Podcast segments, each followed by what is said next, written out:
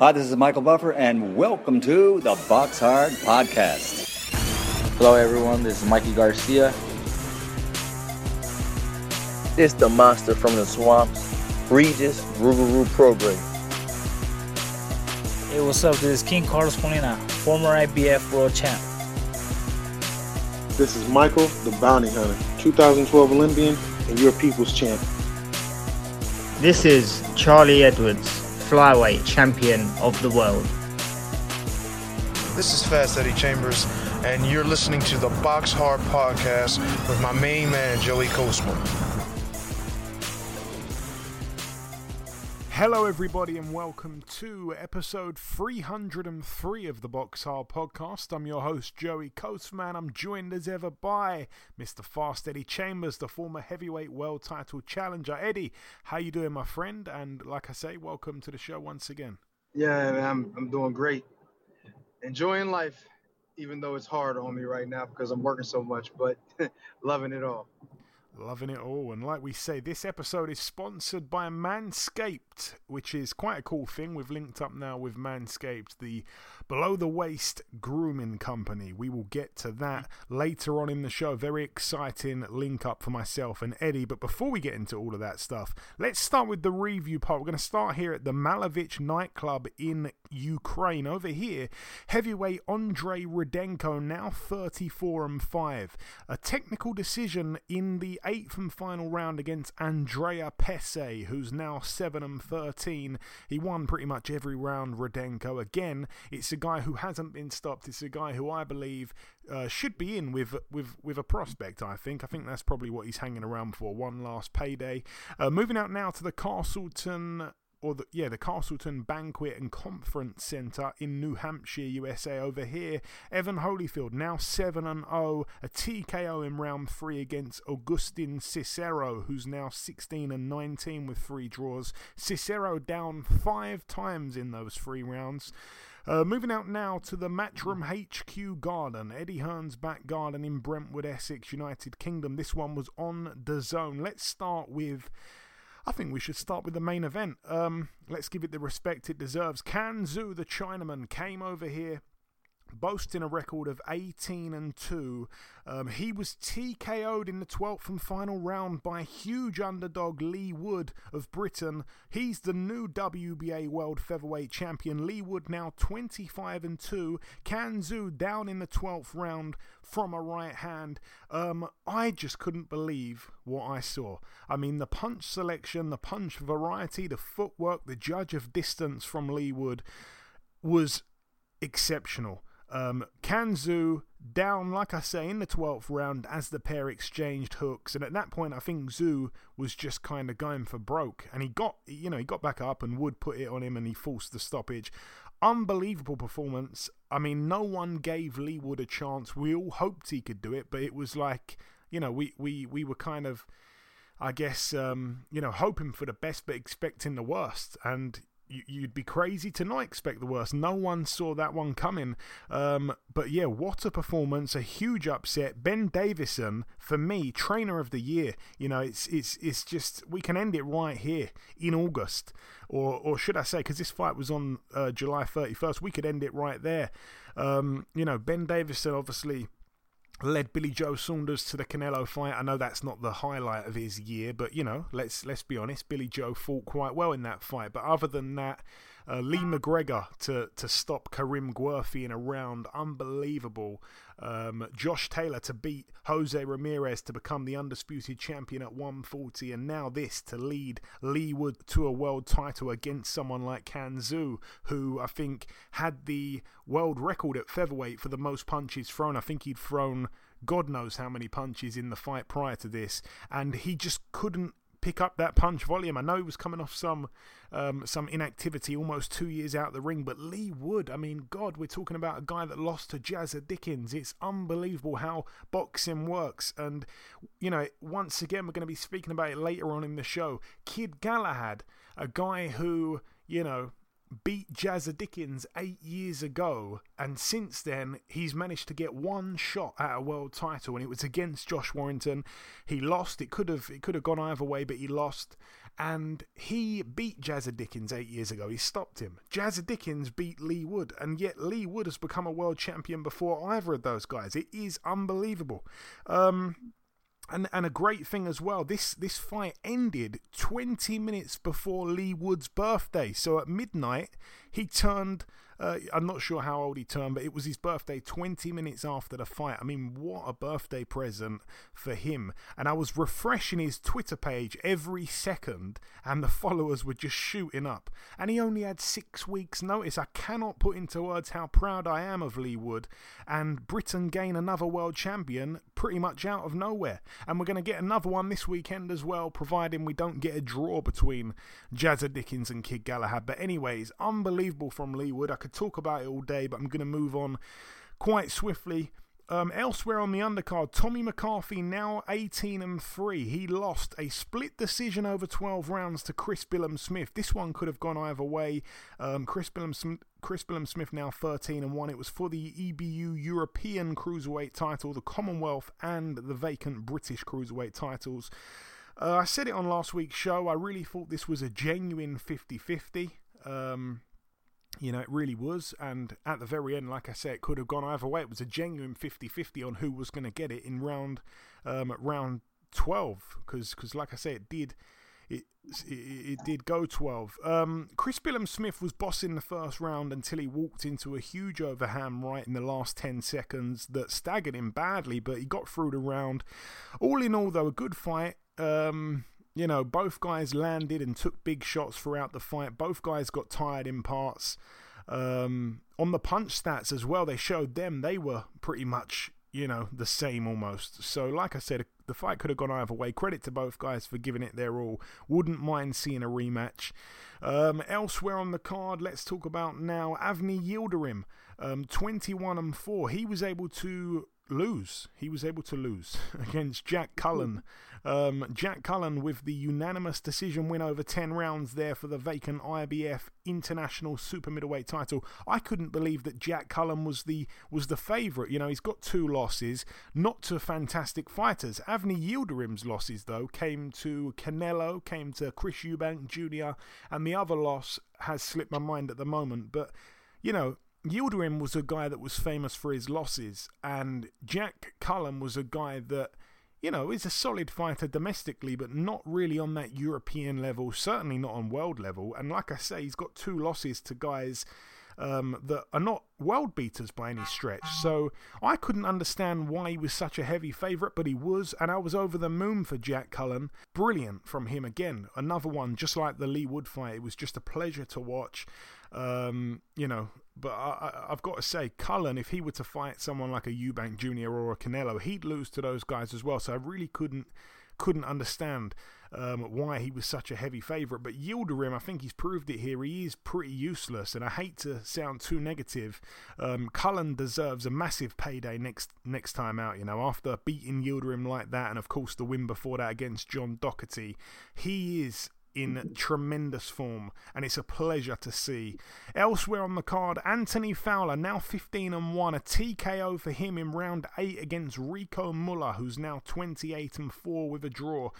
Um, to be honest with you, I think that fight took a little bit longer than I expected for Fowler to get the KO. I felt the corner of Muller were far too brave. They could have pulled him out one or two rounds prior to the eventual referee stoppage.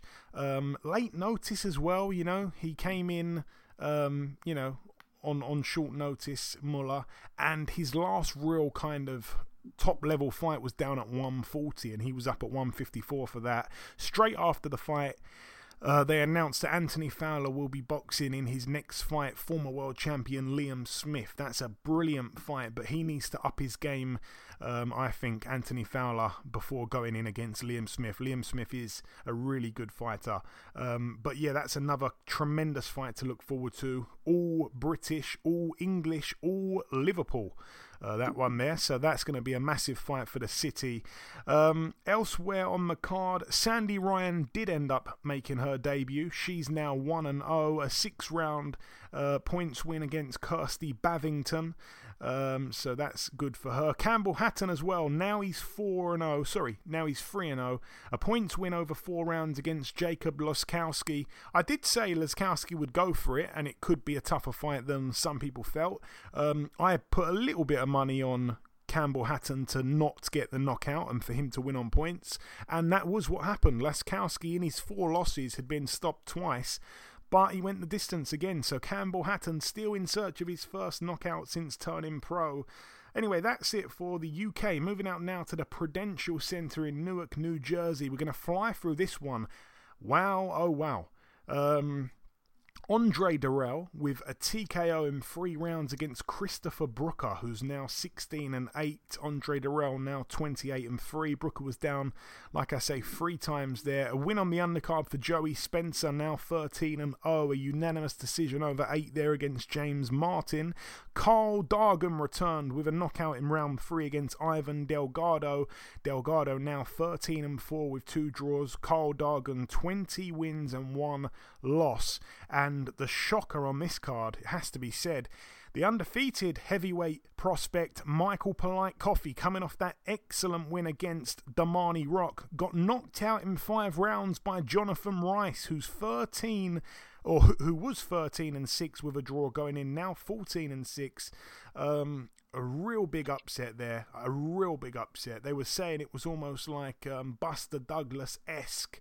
I could not see that one coming. I mean, he was like a a huge favourite. It wasn't even close. He was, uh, he was, you know, such a huge favourite, Michael Polite Coffie, that it wasn't even worth putting a bet on because the return would just not even be worth wasting the time of placing the bet.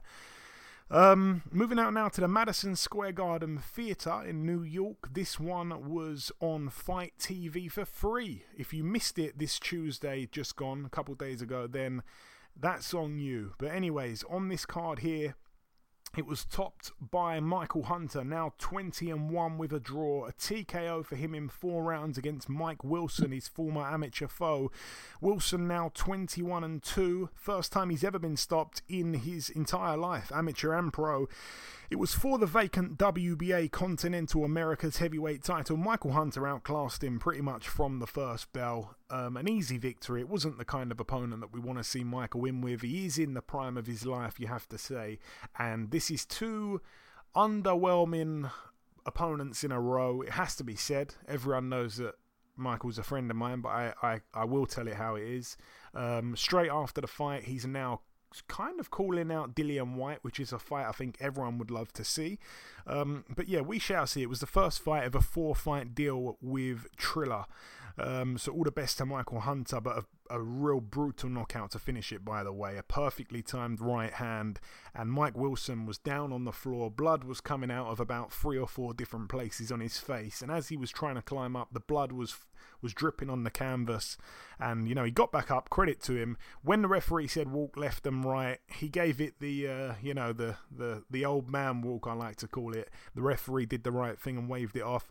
On the undercard, I've got to be honest and hold my hands up. I didn't watch it because I swore to myself I'd never watch a Mikel Lespierre fight ever again after his poor fight with Maurice Hooker. He's now 22 and 3 with a draw. He lost pretty much every round to former world champion Chris Algieri. Now, 25 and 3. All the best to him. I do like Algieri, friend of the show. But anyway, that's it for the review part of the show. Just before we welcome our sole guest on this week's podcast, it's now time to thank our sponsor. This podcast is sponsored by Manscaped, but the opinions expressed are those of myself and former heavyweight world title challenger Eddie Chambers. Manscaped are a leading brand in below the waist grooming. A quick snoop of their website will intrigue you if nothing else. They offer products products that would be perfect for yourself or somebody you know. If you're perhaps stuck for a gift idea, look no further.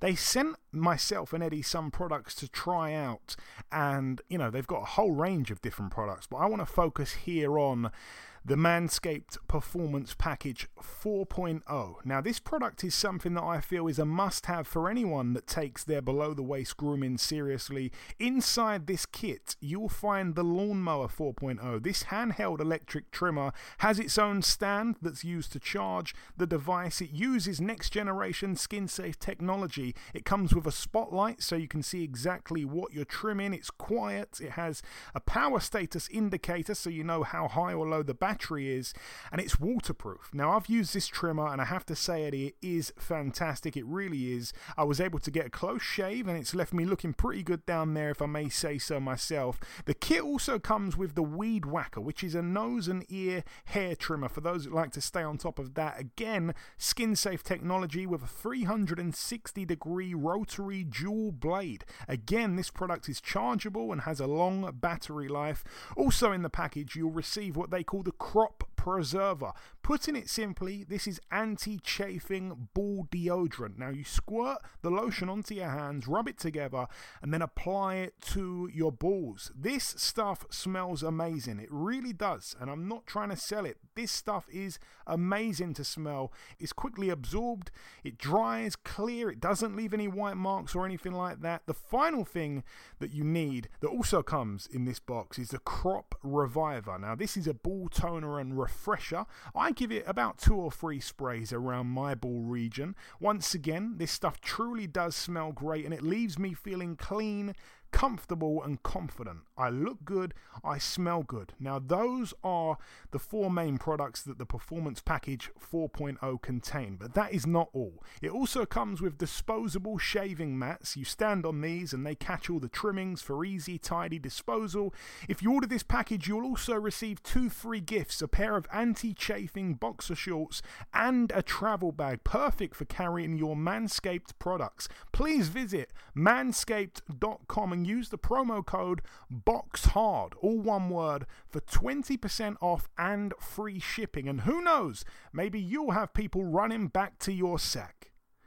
But hey, just before we wrap it up, like I say, it's now time to welcome our sole guest on this week's podcast. Ladies and gentlemen, please welcome the undefeated WBC Super Bantamweight World Champion. It is, of course, Mr. Brandon Figueroa. Brandon, welcome back on the show. You said you'd do it, and just like a FedEx worker, you boxed and delivered. No, thank you, thank you, thank you for having me once again, and uh, it's an honor to come back to your show. It's always an honor speaking with you, Brandon. So, just tell me about that win, man. Obviously, your last fight picking up the WBC title, the belt that you told me you'd win. Uh, you were the underdog. I always thought you could do it, but it was a big ask. And to win by knockout was a huge statement in the division. No, yes. You know, of course, that was the game plan. You know, I know I'm not much to talk, but um, I like to talk in the ring. And, you know, I know that my hard work doesn't go on, on, on, on credited. And I feel like that's what was a difference maker uh, that night. You know, was all the hard work I put in the gym, all the dedication, all the hours, you know, all the sacrifices I made. You know, it really paid off in the ring when when I used up all of my energy, all my hard work to you know get him out of there. And what does it mean, Brandon, to the Figueroa family? You and your brother both have won WBC world titles now. It's just such a huge accomplishment. No, yeah, you know, it means a lot. It just, you know, we're just known to to train and and fight and give fans a good show, and and I feel like that's what we stand for. You know, Team Figueroa always always comes to fight, and we're always willing to give you know these these amazing fights. And the one criticism, Brandon, some people maybe, just maybe, could have had about yourself was that you didn't take the most difficult route to pick up the WBA title. You boxed Parejo for the interim. You got upgraded. You had the draw with Julio Ceja. We know he came in grossly overweight. At that point, people were not sure if you were truly world level. But this win no one can argue it. I'm very proud of you. I was a little bit worried about you looking past Luis Nery because you already knew you'd be boxing Stephen Fulton. Uh, that fight was lined up, but no, you were able to stay focused, remain composed, and do a job on Nery. Let's talk about your next fight, Brandon. September 11th on Showtime against Stephen Fulton, your second undefeated world champion in a row now. Tell me your thoughts on Fulton and how you think that fight will go. Yeah, you know he's a he's a mid-range fighter. You know he likes he's crafty. He likes to use his feet a lot. Um, and I feel like it's not really much of a difference between him and Nery. You know, both flashy uh, uh, fighters that you know have quick hands. But I feel like Stephen Fulton probably has a little bit more to his arsenal that may give me a little bit more trouble. But um, you know, that's why we're making preparations and adjustments right now in training camp, so that when we go out there, you know, we're gonna stick to our game plan and and come out with a win. So, Brandon, you see this challenge as a tougher fight than the Nery fight, is that right? Yes, because I feel like uh, Stephen Fulton, you know, he he was present when he saw me fight a Nery, and um, you know, I feel like he has something, you know, to to watch out for. You know, he he saw me firsthand on on how I fight, and you know, he's gonna make adjustments as well, and um, you know, it's all about who goes better straight to that fight and Stephen Fulton predicted that you would beat Nery. Um, he got into the ring after the fight. He did the Jake Paul hat prank. It seems quite respectful between you both. Is that fair to say? There's no bad blood there as such. No, you know it's it's just part of our job, you know, to entertain the fans and give fans a great show, you know, uh, to hype up the fight, and you know he's been he's been talking, so uh, it's just a matter of time until we both get in the ring and we both, uh, you know, hash it out, and you know, just gonna be, you know, the the the best man is gonna win the fight, you know, and that's why I leave none of that room uh for him to win, and I do that in the gym. I prepare myself so well, and and I'm dedicated, and you know, I gotta go in there and at 110 percent, even better than last time. If, if I want to keep beating these world champion fighters that you know are up there and that you know these guys are not pushovers. You know they're world champions for a reason, and you know, not only that, but it it'll be great for my legacy. You know, beating Luis Nery, and then after that, going against Stephen Fulton and coming out on top. I mean, that that would just speak volumes uh, uh, as a fighter. So that's what I want to accomplish. And speaking of, you know, um, what you just said, really, like accomplishments and speaking volumes, your last three opponents have a combined record of 78 and 5. If you add Fulton's record to that, that's 97 and 5. That's going to be your last four fights. Um, do you ever think about statistics like that? Because that's, that's crazy when I think about it. 97 and 5, man. Nah, I mean, I don't really pay attention. You know, I just I just see what's ahead, and you know, I I like the challenges. You know, I love I love to earn what what I what I you know get, and definitely you know this uh, another you know fighting for my third world title title is going to be an, an a big challenge for me, and it's going to be a greater greater challenge. Uh, uh, you know, come fight night, come September 11th. But I know with my hard work, dedication, and my preparation is going to take me to to win that third world title and you know make history. That's that's what I want to do is is be remembered in the books and keep fighting these world level fighters, these world champions that are going to make me better as a fighter as well, and that are that are going to help me grow. Uh, um, you know, to become a, a very very dangerous fighter for the 126 pound division, which is what I want to you know uh, challenge on next. And I feel like this is just another stepping stone to take me to elevate my my my game.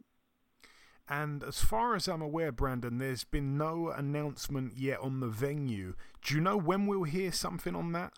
Um, hopefully, I mean maybe in two in, in, in a few weeks, but because I know COVID right now is, is rising up again over here in the United States, and uh, some places are, are getting really affected.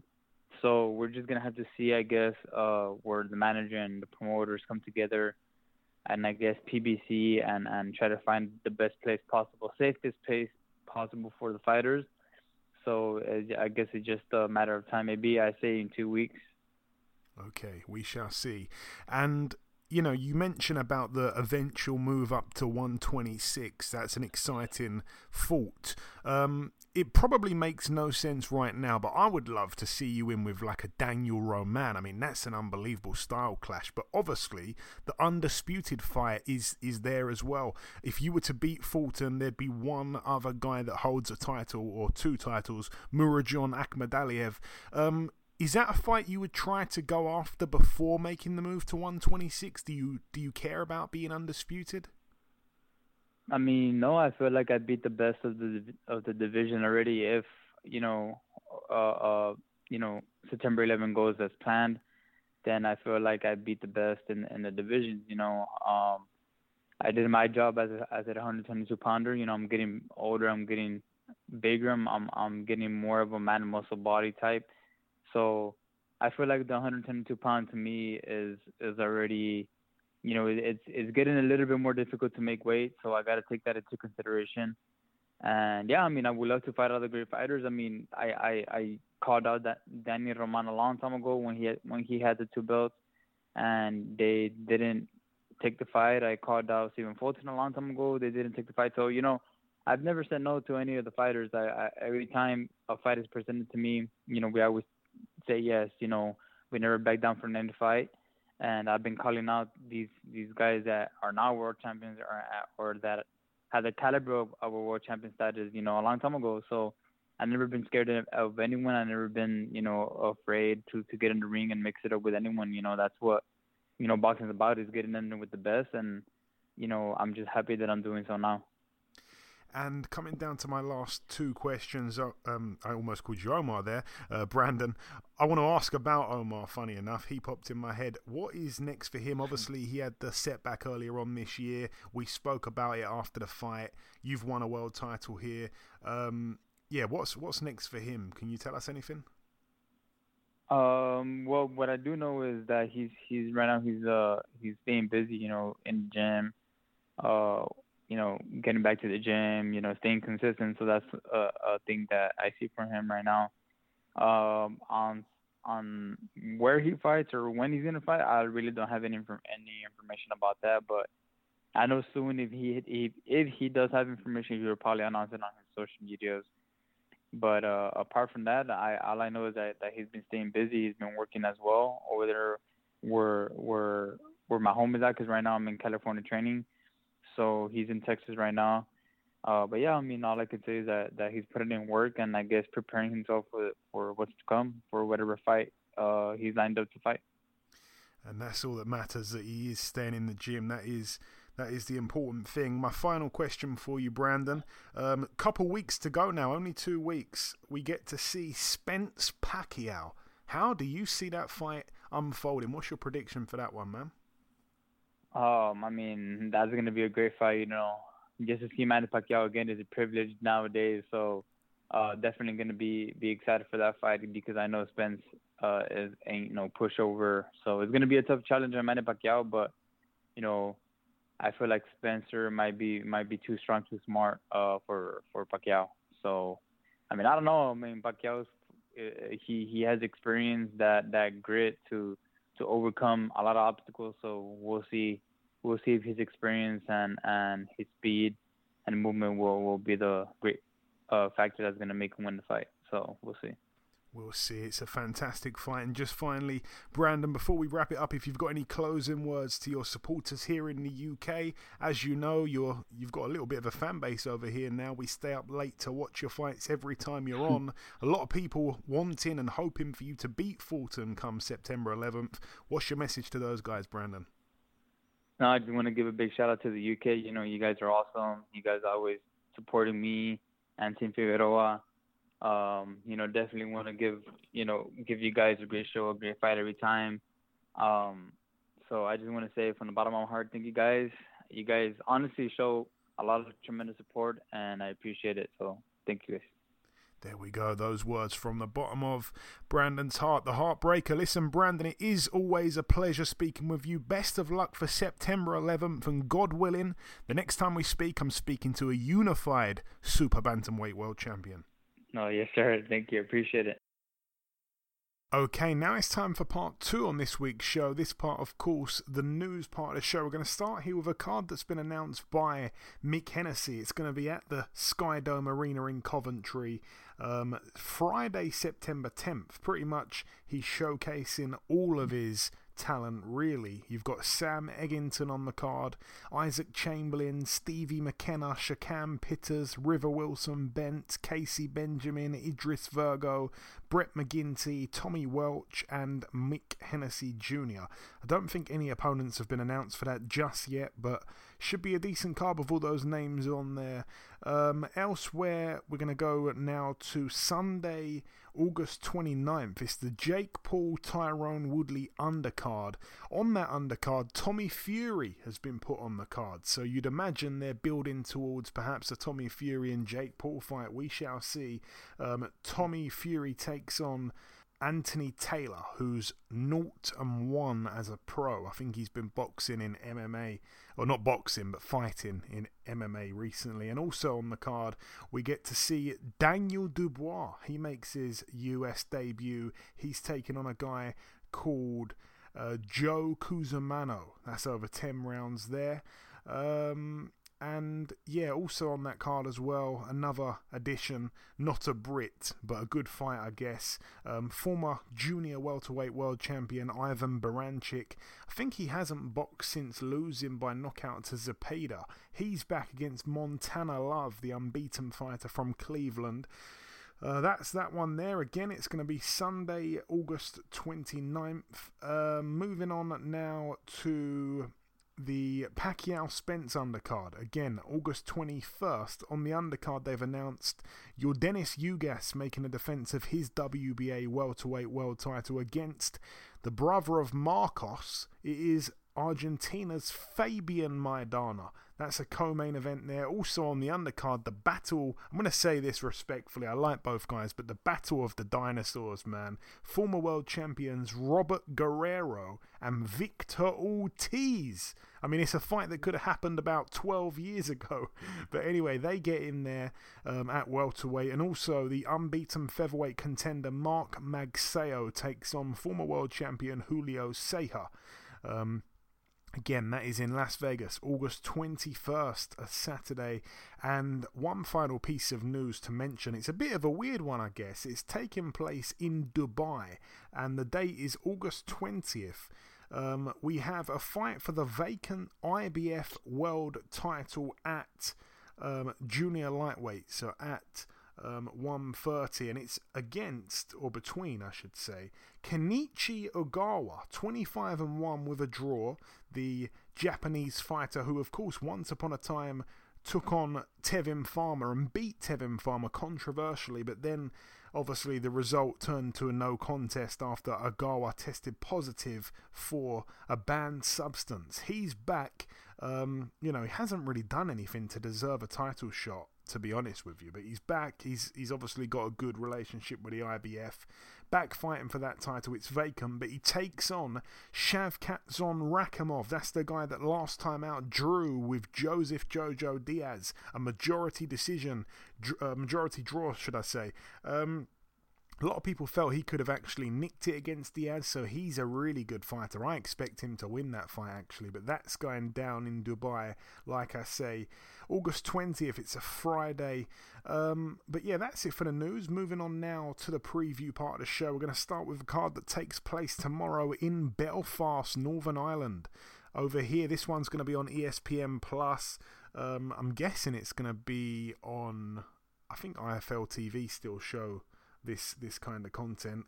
Um, on the undercard, I've got to say this is this this might not sit well with some people here, but Sean McComb, eleven and one. He was supposed to be in against someone else, and this is a late kind of replacement, I guess. Um, Vicente Rodriguez, 39 and 6 with a draw. He's knocked out 21 people, this, this Argentinian fighter. Now, he's not fantastic. He's coming off two back to back losses, but he is tough. Um, you know, he's only been stopped twice in those six losses. And one of them was to Adrian Broner back in 2011. So it's been 10 years since that. The other loss by knockout came eight and a bit years ago. So this is interesting. He hasn't been super active of late. He's only had um, one fight since 2016. So it's not looking good from that point of view. But I've got to say it, and I, I really feel bad for saying this, but Sean McComb in his last fight, a blatant quit. A blatant quit.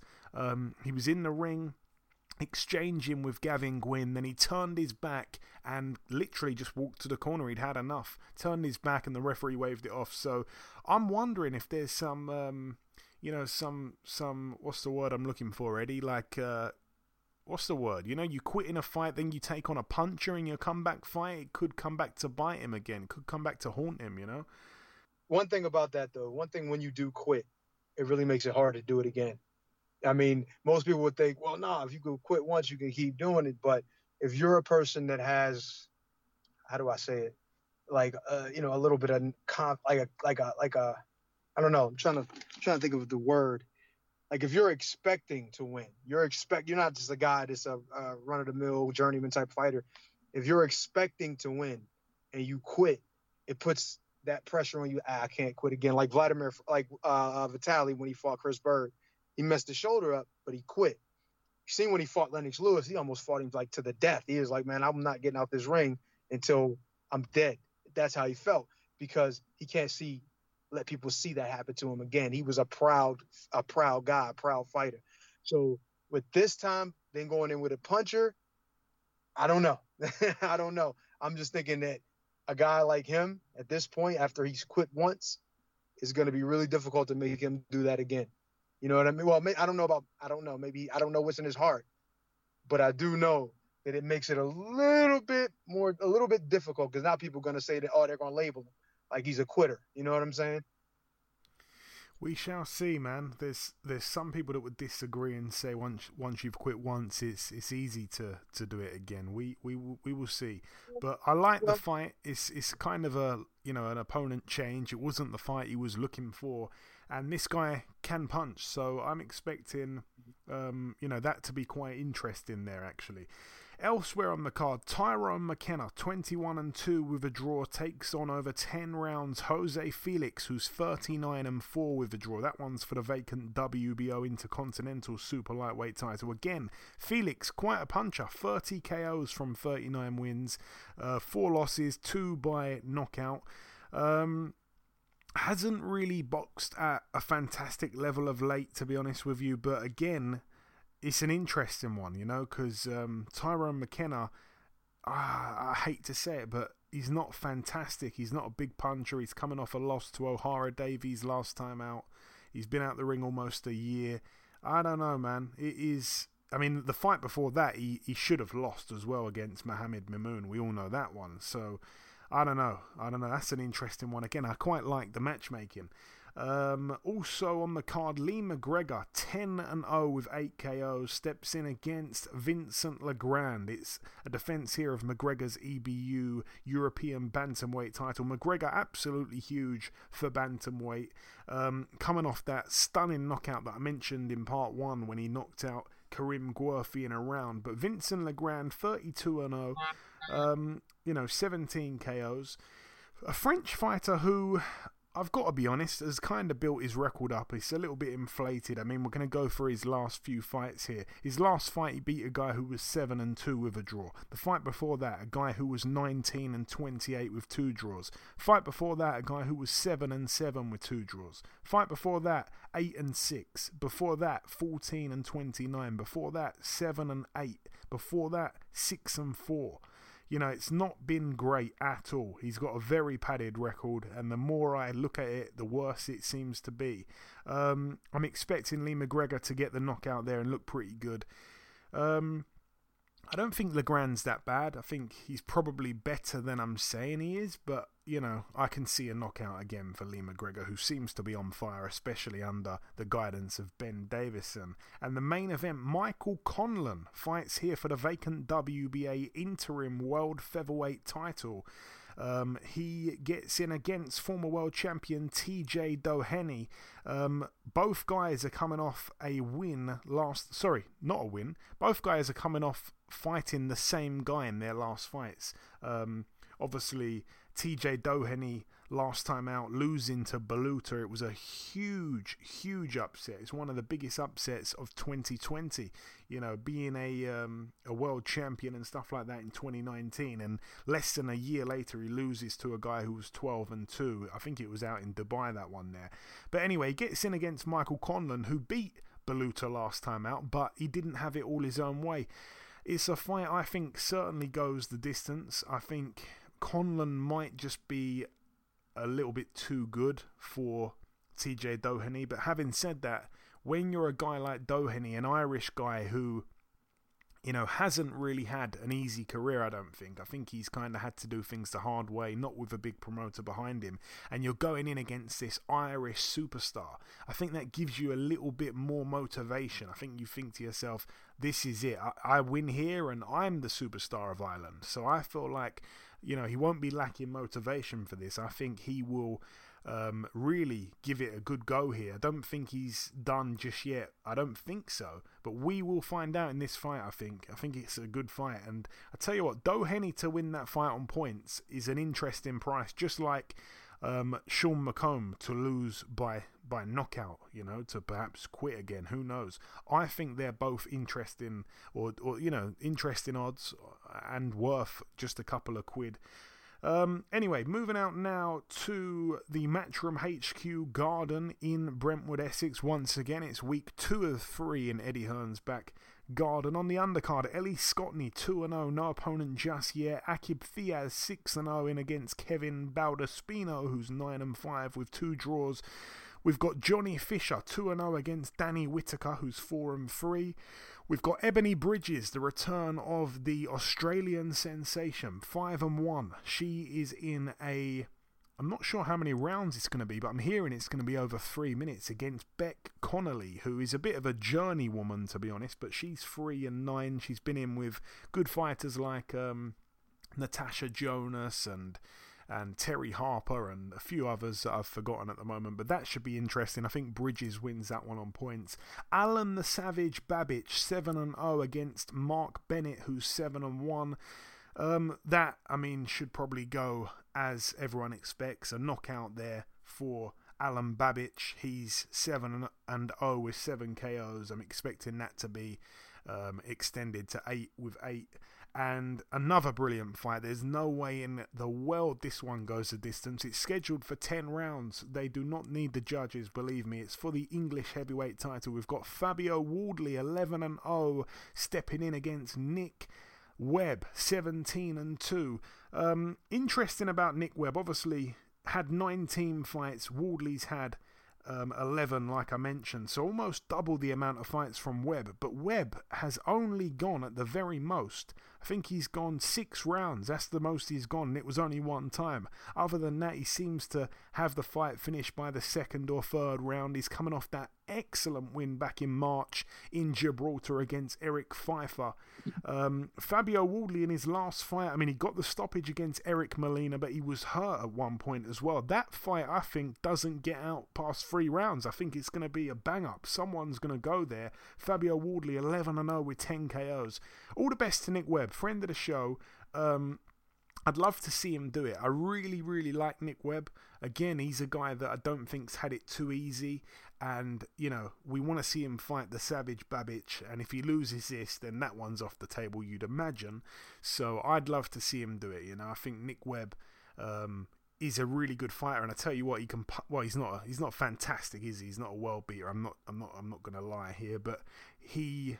You know, he he he. When he trains good, he's he's a good fighter, and his power's real. That's one thing. His power certainly is real. Um, and the main event, Kid Galahad, 27 and 1, steps in over 12 rounds against Jazza Dickens, 30 and 3 for the vacant IBF World Featherweight title. The rematch eight years after the first fight. The first fight was a really good fight. I remember Jazza Dickens, um, I remember watching it on Channel 5. Jazza Dickens was um, very much in the fight up until the stoppage in the 10th round.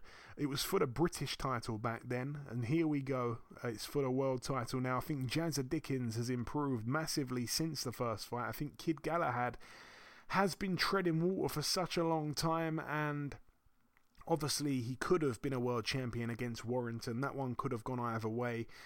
I hope it's not too late for Galahad, but I think Jazza Dickens, with winning the you know the Golden Contract tournament, he is just riding uh, a wave right now. He's in tremendous form. He's got a lot of momentum behind him, and I don't think he's going to get stopped. I think it goes a distance. I think Galahad overall might just be a little bit too cute for him, but it's an interesting fight, and I wouldn't be surprised if Jazza Dickens is the aggressor. I think that's the way it's going to go. I think Galahad's going to try and sit back and counterpunch him and stuff like that. but um, I can see it going the distance, and again, I could see it going either way. But all the best to both guys. You know, they've both been on the show before. I'm I'm over the moon if Jazza Dickens wins a world title. I mean, honestly, they could they could possibly make a make a movie about his career if he does win a world title here. And as for Kid Galahad, he is a guy who's been full of promise since he made his debut over I think 10 years ago. He's been a pro for a long long time. It's been such a stop-start career for him. To finally get over that hurdle will be massive and it will mean a hell of a lot down in the Ingle gym as well. You know, he would be um, you know, their their only world champion at the moment. You know, um, yeah, Kid, Kid Galahad would be the guy kind of flying the flag in Sheffield because Kell Brook, I don't think is going to win a world title again. Liam Williams fell short recently against Demetrius Andrade. Uh, Willie Hutchinson getting knocked out against Lennox Clarke. You know, it's it's all kind of been. Uh, you know, bad luck for the Ingle gym, and this would really boost them up. Um, the final card to mention takes place at the Armory in Minneapolis, Minnesota, USA. Over here, Friend of the show, Devon Alexander, 27 and 6 with a draw. He returns to the ring. I think he's coming off a loss last time out, um, a close loss, I believe. No, it wasn't a close loss. He lost by knockout in six rounds to Ivan Redkach back in 2019. So he returns after two years out against Lucas Santamaria, who's 11 and 2 with a draw, a loss in his last fight to Paul Kroll. Um, okay, interesting. Elsewhere on that card, Imantas Stanionis, 13 and 0 with 9 KOs. Uh, the fighter based in Oxnard, California, from Lithuania. Um, coming off a brilliant win as well last time out against Thomas Dulorme. Very good fighter. He gets in against the crafty Southpaw, who has been going for such a long time. Luis Collazo. He made his debut back in 2000, so this is his 21st year as a pro. Unbelievable. Um, so, yeah, all the best to Luis Collazo. All the best to both guys there. It's over 12 rounds. Luis Collazo 39 and 8 still providing tests for these prospects. It is unbelievable. And I've got to say a, a, huge shout as well to, in my opinion, in my personal selfish opinion, the most important fight on the card. We've got Gabriel Maestre, who is 3 0. He was a really, really good amateur. Um, he beat a hell of a lot of guys in the amateurs. He's 3 0 with three KOs. Uh, the, the, the Venezuelan fighter by way of Colombia. Um, like I say, coming off three wins in a row, all by knockout. He gets in against Michael Fox, friend of the show, 22 and 2. Um, it's for the WBA interim welterweight world title. So Michael Fox moving up in weight um, for this one as well, even though he can afford to do so, being six three and a half. Um, he's coming off a loss though last time out to Lucas Santamaria, the guy that's on the undercard against Devon Alexander. So crossroads, but all the best to Michael Fox. He got the call on late notice. He's in shape though, and if he wins here and becomes WBA interim world champion, oh my lord. I mean, he could find himself being elevated. I'd love to see something like that happen to him. Really, really nice guy. I Spoke to him earlier earlier on this week. Didn't even know that the fight was in the works until the recent announcement, and I hope he's prepared enough for this fight because you know he did get the call late on, and this guy is kind of being fast tracked. He's supposed to be the goods. He was a great amateur, like I said. He boxed in the you know the uh, the the WSBs and stuff like that. So really good fighter, but we shall see. He is 34 years of age, so we shall see there. Really interesting fights um, all over the place on the weekend in Northern Ireland, in Essex, and in Minnesota. But anyway, that's it for the preview part of the show. The final thing for me to do is to come in with the outro, which I'll do in just a few seconds. Okay, and this wraps up episode 303 of the Box Hard podcast. I've been your host, Joey Coastman. Eddie Chambers has been with me for the duration of the show. A massive thank you to our sole guest on this week's podcast, the reigning and undefeated WBC Super Bantamweight World Champion, Mr. Brandon Figueroa. The biggest thanks of all, though, goes out to you, the listeners. Also, I'd like to thank our sponsor, Manscaped. Remember, you can visit manscaped.com and get 20% off of your order plus free shipping. But that's about everything from myself and Eddie. Enjoy your weekends, people. Stay safe, and we shall see you all again next week.